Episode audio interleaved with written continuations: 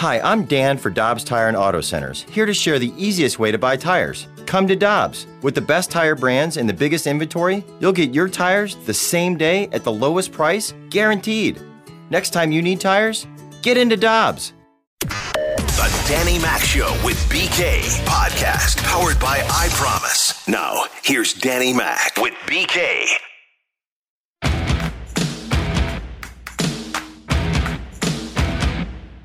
Hey, the weekend is here, and welcome in. It is the Danny Mac Show on a Friday here on 101 ESPN. We're delighted that uh, you have joined us. BK is with us. He is out at Centene. I'm in the studios of 101 ESPN. Nick Leyva will be our guest.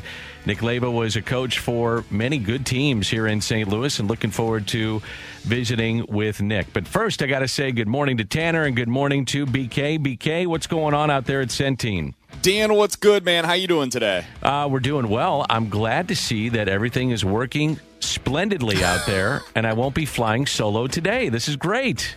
Yeah, you know, I figured things out. Last time I completely messed it up. I just wanted a day off, let's be honest, and I was able to make that happen. And this time I have decided I am prepared and ready to work with you, Dan. A little bird told me that somebody didn't hit the on button The over there. on button. Yeah, did, did you see the on button there, BK? I found it today. Again, last week, I just really wasn't feeling it, Dan. It was the day after my COVID shot. I was a little tired, and I decided to take a day. Uh, we just had a really nice text. This is from 636. Have to say that was probably the best interview I've heard in the history of Karraker and Smallman. We just had Walt Jocketty on. I don't know if you were listening, uh. BK, but that was fun to uh, visit with the former general manager of the Cardinals who, boy, he pulled off some big deals, and we had quite a run here in St. Louis with Walt at the helm. I always like talking to the guys that have constructed championship level teams, Dan, because as much as the game has changed, and it certainly has, and I know you guys got into that with Walt Jocketty about some of the changes he would like to see to kind of get it back to where it once was, but the themes are still the same, right? We sometimes talk about the super teams like the Dodgers, the Padres, the Yankees of yesteryear. Like, this has been happening for a while now. The Yankees in the 90s didn't just randomly happen. They were built through a really good farm system and then supplementing that with incredible talent. Same thing is true for the Cardinals in the early 2000s or the Giants in the mid 2010s. Like any of these teams that have gone on sustained runs, it's basically been a similar similar formula. And so when you hear from a guy like Walt Jocketty, I'm always curious to hear what he has to say about uh, team building. Well, the Cardinals um, are going to get a little healthier tonight. Tyler O'Neill. So the way that I look at it, BK, is that Tyler O'Neill against a right-hander tonight, Sonny Gray against the lefty KK of St. Louis. I would imagine the lineup would feature Tyler O'Neill in left, Dylan Carlson in center. In right, it'll be Justin Williams, and then you can move Tommy Edman to second base. That's what I would envision, and you're going to give these guys a run and see what they can do. Yeah, I think you're right, and I think that's the way that I would construct it right now. Dan, I've been doing some deep dives on Matt Carpenter over the last couple of days. I mean, we've been doing deep dives on Matt Carpenter for, you know, since like 2019 now, but this year has been so strange for him in that you do have those underlying numbers that would suggest that things should be going better than they are for him. But the more that I read about this, the more informed that I become on the subject with the exit velocities, the barrel percentages, pulling versus going opposite field, the X or the uh, uh, the launch angles, all of these different things that we hear, right? The buzzwords nowadays in modern baseball. It seems like even though he's hitting the ball hard, Dan, he's just not quite hitting it the right way. So the problem for him, and again, this is according to all the things that I'm reading, is that the thing that we used to always crush Matt Carpenter about, which is pulling the ball too often, he should be doing that more now. Because when you hit the ball hard the way that he has, you're more likely to have those drop if you're pulling the ball. So that's part of the issue for him. Part of the issue is these new baseballs that don't quite have the same lift, and so he's not getting the same carry, and they're not going for homers. Now they're going to the warning track, and it becomes warning track power. So all of these different things have kind of collided into one uh, cascading issue that is the Matt Carpenter offense. And so when you have all of these things combining, and he goes three for 27 in his opportunity with Tyler O'Neill out of the lineup, I think the clear and obvious decision here is Tyler O'Neill goes into the lineup, Matt Carpenter comes out of it because O'Neill has actually been better in his career against right-handed pitching. So I think he goes out there tonight and continues to do so moving forward. Tanner's about to lose it. Go ahead, Tanner. I mean, I, am just watching your reaction to all this. Go ahead. BK, man, you really got into it last night to figure out all this Carpenter stuff. Going the other way, ball lift. Was the grass a factor too? Was that in the article? I just couldn't. They didn't say they didn't say anything about the grass being an issue for him. No, but um, basically everything else was taken into account. Again, I've read like three deep dives on what has gone wrong with Matt Carpenter, and that's the conclusion that I've come to. I got that when you said ball lift, and then I was like, "Yep." He's really dove into this one. Dan, have you? Uh, what's your take on this whole thing? Hit them where they ain't. yep. I look. I, I can look at barrel percentage. I can look at exit velocity. I can look at all those things, and they are they are numbers that can help spin a narrative. But I also look at are you getting on base and are you hitting? And the answer has been no. So today, Matt Carpenter in my lineup would not be in my lineup. And they've given him a significant run. And you're 10% through the, uh, the season. And uh, I, w- I want the best from Matt Carpenter. I want to see him hit. I want to see him play well. I want to see him get a uh, on a hot streak if they, if that would happen. But I also have to see results. So that's where I'm at. I'm with you. And they haven't been there so far this year. They were not there last year. They were not there for a decent portion of 2019. Like, eventually, the sample size is big enough that when you've got another option that inserts itself into the equation, and that's what Tyler O'Neill is, he gives you options. I think you got to go with him. Okay, so some of the numbers right now for the Cardinals, the options that they had since the O'Neill injury. Austin Dean went 5 for 15. Dylan Carlson, good little run here, 10 for 35. That's a 286 average. That's fine. Seven walks, two doubles, two triples like that. Tommy Edman batting above 300, and that's 302. Justin Williams, 290 since O'Neill went out, and Matt Carpenter, 3 for 27. So when you look at those numbers and you're still trying to figure out what you have in Williams, O'Neill, Bader, uh, Lane Thomas, all these guys. It's so early in the season, but this is the time to find out. And I, I would rather see Carpenter coming off the bench as a left handed pinch hitter. And at this point, it's been a tough run. There's no other way to put it. And so I'm going with the other guys. That's where I'm at right now. I am as well. Um, and I, I the, the, the hesitancy that I have here, Dan, is just I'm trying to gauge where the Cardinals are at on this. Because it's one thing for me to say, I would go ahead and move forward with the young guys. I would go with the outfielders. It's another thing entirely for the Cardinals to do that when they have $20 million invested and they have been looking at these underlying numbers and stating these to the public. They have been citing them ad nauseum to many Cardinals fans' frustrations. Do you just give up on that now? I know maybe you do it. Maybe what you do, Dan, is you kind of you split the baby, right? You go with tonight. Tyler O'Neill gets a start. Tomorrow it's a left-hander, so you're not going to see Matt Carpenter in that one to start things off. But maybe Sunday you start Matt Carpenter. But then, like if Tyler O'Neill hits a homer tonight, do you just sit him on Sunday? I think the answer is probably no. So it, it becomes a really difficult situation for Mike Shildt. I don't envy him. John Mozeliak on the outfield and what he sees. The one thing, early takeaway right now is is I still think our outfield is going to be impactful. I think uh, you know our, our infield's talented. I think our bullpen's talented, and I think our starting pitching will will catch its groove. So you know it's early. Essentially, what he's saying is it's early. You know we're ten percent through the season, and you got to let things play out. Now I will say this is that the signs with the pitching are much better coming off that uh, recent road trip in the last three games, and that will settle a lot of things. Remember last year, four was the magic number. You got to four runs, got a good chance to win because your pitching keeps you in that. So with the return of KK, someone else goes to the bullpen. When you get Oviedo in there, I'm I'm really excited to watch him. I think you have to be encouraged with what you saw with Carlos Martinez in his last start. Jack Flaherty while not going deep into games, has been effective in games. So Wainwright strikes out 10 in his last start. Those are the things that you have to look at and say, maybe this is how we're going to have to win games. We're going to have to outpitch a lot of people, and they are set up to do that. Hasn't shown itself in the first 10% of the season. I get it. It's been hit and miss. But I think over the course of 162, And maybe I'm wrong. It'll all play out, but that's where I think they're going to win a lot of games. No, I totally agree with you, Dan, and I think it all starts with the pitcher that's on the mound for the Cardinals tonight, and that's KK.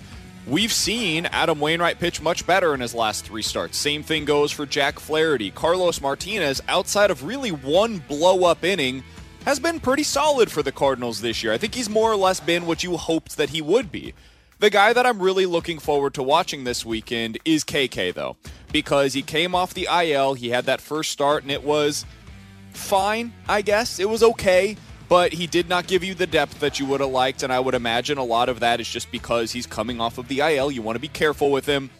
I want to see what he can give you now. Can he get up to six, seven innings for you? Can he give you the depth that we've seen from Wayno and Flaherty in their recent starts? That's what they're going to need for him. I think he, for me, is the swing pitcher now in the rotation. They need him to hit where they thought he was going to be. This is the Danny Mac Show with BK, the podcast powered by I Promise.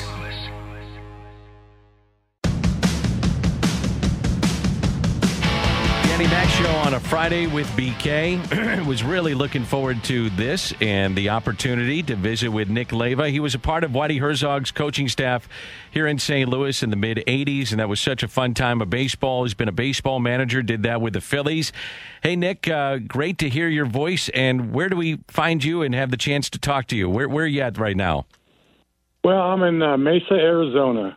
Uh, after 44 years of baseball, on January 1st, I finally uh, pretty much, I don't know if I called it a, a career or what, because I know I'm going to get antsy somewhere down the line again and want to get back in it. Absolutely. When you reflect, uh, and I really wanted to get you on to talk about some of these 80s teams and then a little bit about, you know, what's going on with the game today, but you reflect on those teams uh, in the 1980s from a coaching perspective, Willie, Ozzie, Vince, Tommy Herr, Jack Clark. How much fun were those teams, even being just the coach on that team and seeing those guys do what they did every day? Well, coaching coaching was was so simple for me in particular in those days because we had a bunch of we had a group there that pretty much coached themselves. Uh, that's how that's how how good they were. You know, what are you going to tell Ozzie? What are you going to tell Terry Pendleton, Tommy Herr, like you said, Willie McGee, those type of guys? Those guys were already baseball players. They knew how to play the game and because of Whitey, they gave it 110% every time they stepped on the field. That's what he demanded. And out of the respect for the man, these guys gave it to him and came out and played hard on a on a daily basis. Nick, we talked with uh, another former colleague of yours as well a couple of weeks ago, and he said that Whitey was the best baseball man that he's ever been around. What was it like to be on his staff and ju- just to be able to talk ball with Whitey on a day to day basis? Well, you learned something new every single day. You really did. Uh, just the way he did things. You know, he liked to do things, but he let you, but he shared them with you.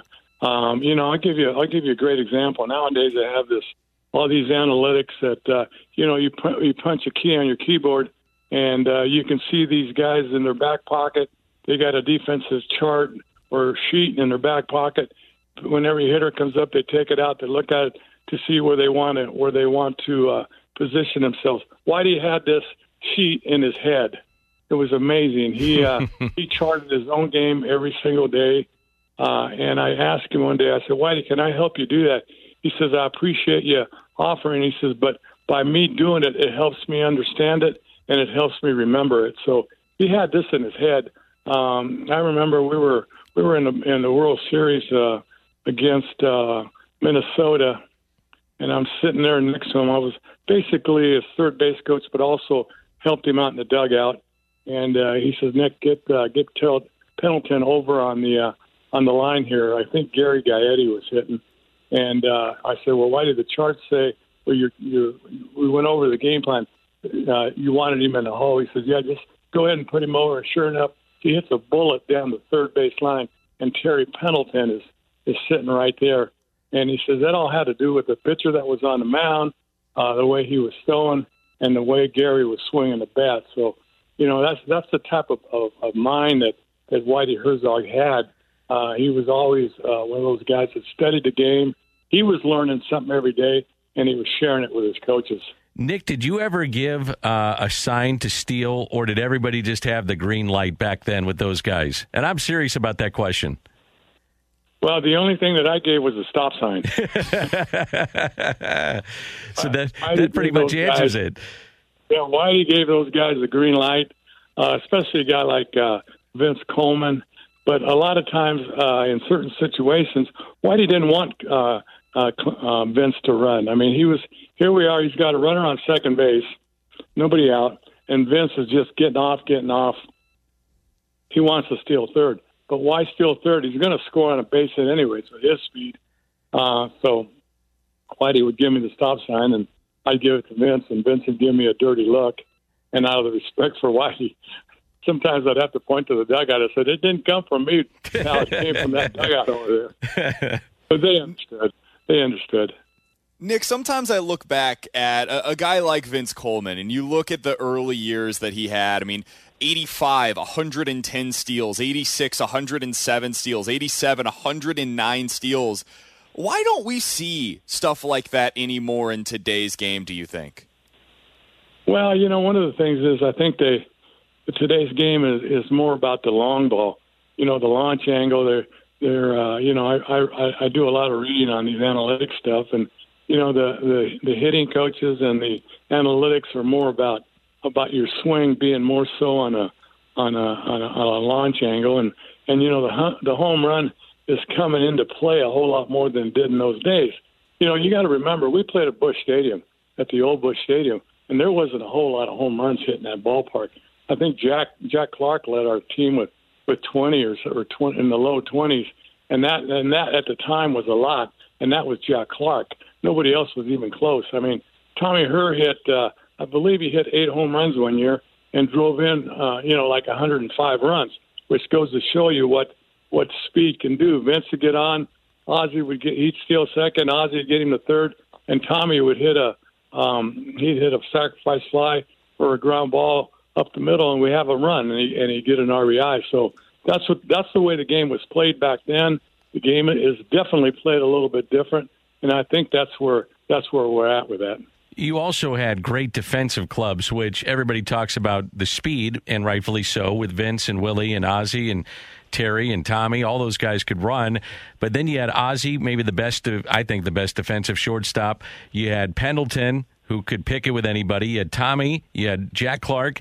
Uh, you had Willie in center. I mean, the defensive part of the game too for the Cardinals on the turf at a big ballpark. Nick and Nick Leyva is our guest. Do you think that gets overlooked when you look back at those great '80s teams? Well, it gets overlooked by a lot of a lot of people, but it never got overlooked by our club. Uh, one of the things that that we did, and you know, people don't realize it. When we went out and got a, a, a pitcher, or when we drafted a pitcher, we drafted and we went out and traded for for ground ball pitchers. I mean, we went out and got John Tudor. What did John Tudor do? He gave up ground balls. Why did we? Why did we get a guy like John Tudor? Because we knew that we could defend it with Ozzie on the left side and Terry Pendleton on the left side, and John Tudor on the top of his game giving up ground balls. Those were outs, uh, and that's what one of the things that people don't realize. We built our ball club around our our, our home ball club, you know, our field. Excuse me, our home field, and that was getting that ground ball because we knew we could defend it. Nick, do you look back on? I mean, I'm, I'm looking at the 85 rotation right now, and you mentioned Tudor. You also had Andujar and Cox as well. All of them pitched at least 240 innings that year. They all had at least 10 complete games where they started and finished the game. We just don't see that anymore in today's game. Do you miss being able to watch the starting pitcher that really, really mattered in that way? Yeah, I really do. But you know, nowadays it's it's more of a you know the uh, the I think organizations are are concerned about number of pitches more than they are innings pitched. I mean, I was I forget which game I was watching yesterday on TV. The guy had the guy had four and two thirds innings. He needs one more out and and possibly have a chance at a victory. And they take him out of the game. Man, if that was me, I'd I'd be mad. And you could tell by the look on the face on the, as the pitcher walked off the mound. Man, Skipper, give me one more hitter. You know, let me try to get this guy out because you know wins are wins nowadays is money. Isn't that the and, truth? And, uh, and and that's uh, that's what that's all about. But you know what? It's it's it's amazing how nowadays the pitchers are going to be at around 190 to 100 pitches by the fifth inning. If you if you notice that I would have to say an average an average starter, other than the guys like the elite guys like Scherzer and Gerrit Cole and those type of guys, they're they're out of those games at about a hundred pitches. Uh, just you know, most mostly a lot of times it's it's it's for safety reasons too. They don't want to overload these guys, and they want them want them to be able to last uh, you know the full five and a half six months that they they need to have them for, especially when it comes late in September and October. Nick, do you have a favorite men- uh, memory from those 80s teams? 85, 87, the great game at Shea with Pendleton hitting the home run off of Roger McDowell. Uh, go crazy, whatever it may be. Is there a favorite memory that comes to mind for you? Yeah, you know, it was, it was it's it always seems to be in the in the playoffs. You know, I remember Jack Jack Clark uh, hitting that uh, hitting that long home run. Uh, I think it was off Niedenfuer. It was. And I remember looking into left field, and I knew the ball was gone. And Pedro Guerrero slamming his glove on the ground and never even moved. I thought that was I thought that was hilarious to watch that. But uh, you know, it's just the way we played. Uh, you know, Jack Clark running over Mike Scioscia at home plate, uh, and that goes to show you, you know, we weren't dirty, but we played the game the way the game was supposed to be played, and that was, you know, take take what they give you. You know, Mike Scioscia, we knew from scouting reports that he blocked the plate and he blocked it early. So, uh, you know, we said, hey, if if he's blocking a plate early, he doesn't have the ball. You have the right. You have the right to run him over. You know, nowadays the rules have changed. Uh, back then, you could run him over, and sure enough, next thing I know is uh, Mike Scioscia is laying on on deck circle because that's Nick- how that's how hard Jack hit him. Nick, tonight the Cardinals are taking on the Reds, and the last time these two teams met, there was a benches clearing. I'm not going to say a brawl because it wasn't that, but a situation between the two teams. And it feels to me, at least, like this has the potential to be a little bit of a rivalry, a competitive rivalry between these two teams this year. Do you have a favorite rivalry from that era of Cardinals baseball, whether it be a moment or just a team that every time you guys went up against, it was intense in a way that was special from your time here in St. Louis? Yeah, well, besides the Cubs, because the Cubs are always you can, you can forget them. They're a rivalry. They're a rivalry no matter what. Of course. But I think one of the biggest rivalries was the San Francisco Giants. It always seemed like there was something was going to happen, uh, you know, and and and and we were going to be mad at each other. You know, Jeffrey Leonard hitting a home run and running running around the bases with with one of his arms flapping, and you know, guys would guys would think that that, that was showing us up. And I think one, one day, I think I think Bob Forsch uh, proved that he thought he was that he was uh, showing us up when he stuck one in his ribs. Oh, But, yeah. He, he put you know, it in you- his ribs. Oh, yeah. yeah, you, you don't try to hurt anybody. You just want you just want respect, and that's all that uh, that the game demands. And uh, you know, and you give us respect, we'll give you respect. You know, you shocked me with your answer. I thought it could be the Giants, but I thought for sure you're going with the Mets, Nick. Well, yeah, you know, there, that was just such a rivalry too. Uh, you know, and, and it was seemed like it was always who's going who's going to win the pen. I mean, who's going to win our division, us or the Mets? But uh, you know, it just seemed like uh, you know two very good ball clubs, two very well coached ball ball clubs, and two very talented ball clubs. But uh, I think it was more of a you know it was that was a, a respectful series where where the where the Giants were were you know the, the, the respect was there, but it seemed like there was always something was going to happen of breaking up of a double play and people get mad, a home run where people show each other up, show each other up running around the bases, and you, you know there really isn't any any it doesn't do any good in the in this game to show other people up because sooner or later karma karma will come back and haunt you. Nick, my final question that I have for you if I said, Nick, you have a ticket and you can go to any baseball game in America to watch one player, and this will get you the price of admission to watch that player. Who's the guy that you're going to see in today's game? Who's the guy that you want to go watch because you, you have to be at the ballpark to be able to take in whether it be his defense, his at bats, his pitching, whatever it may be? Well, there's a lot of there's a lot of reading going on right now, and a lot of a lot of games on the baseball channel channel that are coming into play. But you know, I think I think um, I, I would love to see two players play in in person. That's Guerrero. Uh, I mean, Vladimir uh, up in uh, in Toronto, and also Fernando Tatis in San Diego. I think these are two of the youngest of the the best young young players in the game, and they, they seem to do something on a daily basis especially Tatis playing that key position at shortstop. He's uh, he's right in the middle of the game, and and you know he's got some offensive ability. So probably those two guys. If I had to pick one, it'd probably Fernando Tatis with the uh, San Diego Padres. And my final question for you is: uh, Was there one play that you remember from Ozzie defensively that you said? I may never ever see that thing again. That was unbelievable. Is there one that comes to mind for you, Nick Leyva? Well, yeah, you know what, uh, and you see it, you see it rerun a lot is when he he went he went. There was a pop up between him and Curt Ford, who Yep. was in left field. Ozzie goes flying back. Kirk uh, Ford comes running in. Ozzie dives. Uh, uh, Ford dives, and I'm said, "Oh boy, here we go. Somebody's going to get hurt." But they knew in talking with each other uh, long before that happened that Ozzie dives low and the outfielder dives high. And sure enough, that's what happened. Ozzie catches the ball, and and it's, it's an out. But the way it looked, it looked like they went went over the top of each other, and how they didn't collide. But that was that was one of the things that they had. Ozzie would go would dive low, and and the outfielder, no matter who it was, would dive high, and that's the way we prevented injuries. Absolutely. Hey, Nick, it's great to hear your voice. I know the fans in St. Louis really enjoyed this, uh, and thanks for doing this. Really appreciate your time. Well, I appreciate you having me on, and you know I want those fans in St. Louis to know that they're they're probably, in my mind, the best in all of baseball. And I've I've been with some good organizations, and but I, uh, it always comes back to uh, to the St. Louis Cardinals and the fans that they had there. You know, you, you see a sea of red no matter where you go, especially when we were in the playoffs. You walk into the grocery stores and the checkers, the the people bagging groceries, and you know everybody's dressed in red, and and just a great fan base. And I congratulate the city of St. Louis for that. You got it. Hey, thanks, Nick. We appreciate it, and thanks for the kind words. I know our fans really do appreciate that.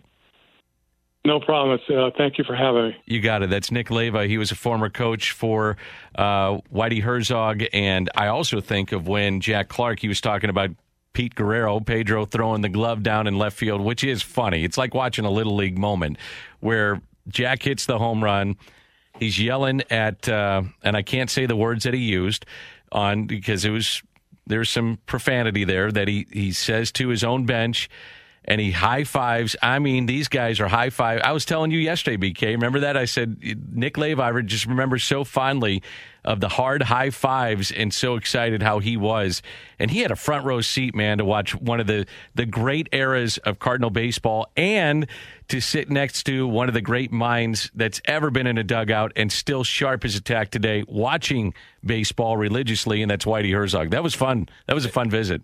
It was, and I just man, I, I wish I could have been around to watch those teams on a day to day basis, Dan, because you look back on whether it be the numbers or the highlights or the memories that people that have been here for 40 years, like yourself, Dan, um, that were able to watch that team, it was special. Those teams, uh, really, that era of Cardinals baseball, it was special. And God, like Vince Coleman, just hundred steals in three straight years. Yeah. that that will. I, I don't think that we're ever going to see that again. I don't think so. and I, I- wish we would, because man, that would be fun. Well, the other thing that it did, and I know people have heard this before, but I was thinking about this when we had Nick Leyva on, and I, I wish I would have asked him this, and I meant to ask him this. I was thinking about it yesterday. Is the fact that when you had Coleman, you had McGee, you had Ozzie, and others that would steal. I mean, the, the, if you face the Cardinals, you know it was going to be at that time an uncomfortable series. But what it did to the pitcher on the mound, and I think about that today in today's game the threat of the stolen base really isn't there. So where, where is their total concentration for the most part? Yeah, are they keeping an eye on the runner? Yeah, of course they are. But we have times now that'll tell you you're one three to the plate, you're above or below. That's going to give you an idea of what the pitcher has to get to in his delivery to the plate. When he starts, when it hits the glove, one three. If it adds up to that, if you're above it, and you know the pop times, you know the throws of the catcher, you're going to steal. And the thing is, is what that does is it, it, it just takes the concentration to an extent away from the hitter. So what what happens? Mistakes. What happens? Ball in play. What happens? We've got action. That's what we need in the game. And stolen bases have a residual effect not only of the action of the steal, but what it means to what happens the the t- the trickle down effect of how that pitcher uh, uh, has to go after a hitter. And unfortunately, we just don't see that today. And if you watch a guy that's going to steal today, you'll see it. You'll see the flashes of what we had in years past. His mind is not fully focused on the hitter. And what do we see? A missed spot. Now we get a swing. Now we get a ball in play. That's what we miss. It's action, it's also pressure. And it's not just on the pitcher, like you were saying, it's also on the defense because when you get that ball in play, now the double play ball is a little bit tougher to be able to get to. And it's just, I. I wish that we could see this more often because with with teams fa- placing such an emphasis on their offense, on the power, you're getting guys that are playing at second and at third and in the outfield that shouldn't be out there. They're not very good defensively, and they get away with it because there are so few balls that are put in play. And so if I'm a major league general manager and you're telling me, hey, there's going to be over the course of a week 40 balls that are hit at my second baseman, just pulling that out of thin air, random number, right? and he's probably going to have 30 of them that are routine plays. And there's 10 of them that maybe a really good defender makes, but he's not quite going to get there for those 10, but he'll make five of them, right? Well, then, okay, for five other plays that are probably going to result in singles, I can deal with that guy being at second. But what if by putting the ball in play more often, I increase that number from 40 balls in play to that player to 60 balls in play to that defender? Well, now it puts more pressure on that guy, it puts more pressure on that defense. You add in the stolen base component of it. It's all about the pressure. It's almost like a full court defense in basketball where suddenly the opposition just they don't see it very often and so they freak out and so for part of the game they completely lose their mind and we just we don't get that often enough in today's game in my opinion fun listening to nick leyva bk is at uh, centene the blues i'm assuming they're going to skate today or are they not yeah, they got they're the out avalanche now, tomorrow yep. yeah okay Tough loss last night. Avalanche again tomorrow. This is the Danny Mac Show with BK, the podcast powered by I Promise.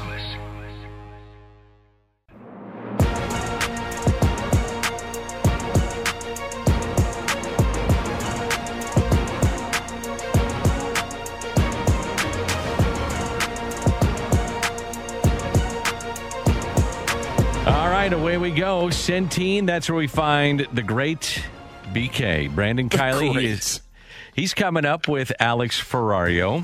And we've got Cardinal baseball tonight.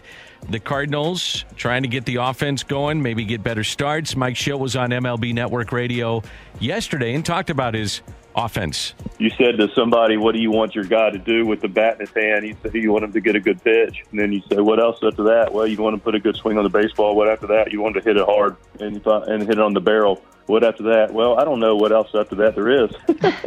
right. um, I, I just don't. You know, you, and sometimes you look at something that's complex, which is hard, and that's hitting, and you you, you drill it down to simplest form, and, and I think that's a pretty simple form and in a logical way of looking at it, and um, but the reality is, is that um, we've done that, and um, you know we've really put up some numbers that are ahead of where we've been the last couple of years with a fairly similar group. Obviously, obviously the wonderful addition of, of Arenado has helped our helped our club on both sides of the ball. But you know we we looked internally the last couple of years and realized you know we haven't done some of those things as well as we'd like. And you look at where elite offenses um, what elite offenses do, and they they hit the ball hard and they they hit it hit it on the barrel often and, and moved our needle to where we're one of the groups in the baseball that does that the best now, and we feel good about it. And, well, that's Mike Shildt on MLB Network. Interesting conversation that he has with them every week. And tell you what, BK, it's going to be, uh, I think, maybe a tough weekend for hitters potentially and I would say that on both sides because tonight I'm expecting KK to be better. Now, he went three innings in his last start. It was his debut. One inning was poor, the other two were fine. He was efficient. Cardinals face Sonny Gray. When Sonny Gray is right, this guy is filthy. Then on Saturday, you get the lefty, Wade Miley. And John Gant will go for the Cardinals, like what I saw from Gant his last time out. Sunday, great pitching matchup. Castillo and Jack Flaherty, which was the opening day assignment for both teams uh, in Cincinnati. So I wonder about a few things. The offense on both sides facing the pitching this weekend. That's one. And number two, I'm looking forward to the first time the Nicholas Castellanos with fans in the stands yes. is announced tonight. I think that's going to be fun to hear some of the boos and you know, the different things that are brought to the table with a rivalry, which is a villain. And right now, he would be a villain. And that's what I'm looking forward to most, Dan. We're going to talk about this a little bit coming up on BK and Ferrario. I think Reds Cardinals has a chance to kind of reignite the rivalry that once existed there. No Brandon Phillips, but now we got Castellanos. So uh, exactly, away we go. And you need the villain, right? Cubs Cards is always going to be the rivalry. No doubt about it. That is always there. That is a traditional rivalry. I think there's two different kinds of rivalries, though, Dan. There's the traditional ones, that's like college football, it's the long standing history. And then there's the competitive rivalries. And the way that I describe that typically is I always hone in on Seahawks versus 49ers in the Pete Carroll versus Jim Harbaugh era, where those two had nothing historically that would suggest they should have been rivalries, but they were at the peak of their powers. And at that time, they went head to head all the time to see who could be at the uh, top of the NFC, and they became a rivalry. Same thing is happening right now with Padres versus Dodgers. I think Reds versus Cardinals, if things continue to escalate the way that they did in the first series, has a chance to be that, not only because there's a villain, but also because these might be the two best teams in the division. Milwaukee's certainly going to have their say in that, but these teams are going to be competing for the top of the division all, se- all season long. Fan says from the 314, I want to boo Castellanos, but it'll probably pump him up. So what do I do? Uh, I think you're going to hear plenty of boos, and I bet he feeds off that. Kind of like Yadi when he goes to Cincinnati, he is booed every single time he comes to the plate. I don't care if the game is 3 2 in the ninth or it's 10 nothing in the ninth. You're going to hear a smattering of boos even in that 10 nothing game. He's just a villain. It's a great thing. You got to have villains in a rivalry. So we got that with Castellanos. Uh, looking forward to your show the final one of the week with Alex Ferrario. Tanner's going to chime in. He's fired up. He's got some thoughts on the Blues we were talking about. So, uh, what do you have coming up? Yeah, the great Alex Ferrario is going to be joining me coming up momentarily, Dan. We've got EJ Hradek of NHL Network coming up at 11:30. Bryan Price, the former Reds manager, going to join the show coming up at noon, and of course, we will kick things off with a another tough loss for the Blues last night. We got to talk about my guy Alex Ferrario's optimism for this team. You don't have optimism, I take it. Uh, not a whole lot. However, I don't have optimism for anybody that is competing for the fourth spot in the West Division right now. So yeah. my lack of faith at everybody else might mean that I put faith back into the Blues. So we got to look at this. You got three games in hand with Phoenix. Now, the schedule on paper for the Blues is not a good one. It's it's a tough one. You've got again yep. Colorado two more times starting tomorrow. You can listen to the game right here on 101 ESPN. And then it's one of get, the five toughest remaining schedules yes. in the sport, according to uh, the guys that do the, that kind of work. Yeah, when you start looking at winning percentages and that mm-hmm. kind of thing of the remaining teams, uh, and then you go on the road with a back to back on the road, both games on the road at Minnesota. So this is not going to be easy. I thought last night, I loved what I saw in the first period. You score on the power play, but man, when you have that giveaway at the end, that cannot happen. You cannot have that happen. You go in 20 minutes and you have a lead and your second periods have been problematic anyway. They've been terrible, as a matter of fact. But if you have that one nothing lead, there's something to that. And instead, you're tied one one, and it's like that feeling of, uh oh, here we go again. And it was a bad giveaway too. Can't have that happen. It was, and you also know as a Blues fan, like you've got the the dread of, oh god, the second period is also coming up, which has been the downfall for the Blues over the last month and the second period did not go well for the Blues. They only allowed one goal in the period this time around, but the Avalanche were swarming, and you could feel it coming. And then in the third period, they just finished things off. The Avalanche is really good. That is a tremendous team, and they do everything well, and they did that last night despite not having their top goal scorer or their top goaltender now you've got two more coming up against them. You've got four coming up against the Wild, two more coming up against the Golden Knights. This is not this is not an easy remaining schedule. If you're looking for a silver lining, it is that the Coyotes have also been abysmal of late. Other than the one game where they played you head to head, they have stunk. And the next team in line is the LA Kings, who also have a little bit of a difficult schedule remaining. So none of these teams seem to want to make it into the postseason. It's going to basically be somebody that backs in. All right, looking forward to it. BK, great job this week. Tanner, awesome job. Nick Leyva, thanks to him. That was fun today, and we'll great. talk. Yeah, that was fun. We'll talk to everybody at ten Monday. Have a great weekend on 101 ESPN. You've been listening to the Danny Mac Show with BK, the podcast powered by I Promise. Peloton, let's go. This holiday, with the right music and the right motivation from world class instructors. We're going to pick it up a notch. It's the holiday season. You might just surprise yourself with what you're capable of. Work out to thousands of live and on demand classes, from running to cycling to yoga. Try Peloton risk free with a 30 day home trial. New members only, not available in remote locations. See additional terms at onepeloton.com slash home dash trial. Peloton, motivation that moves you.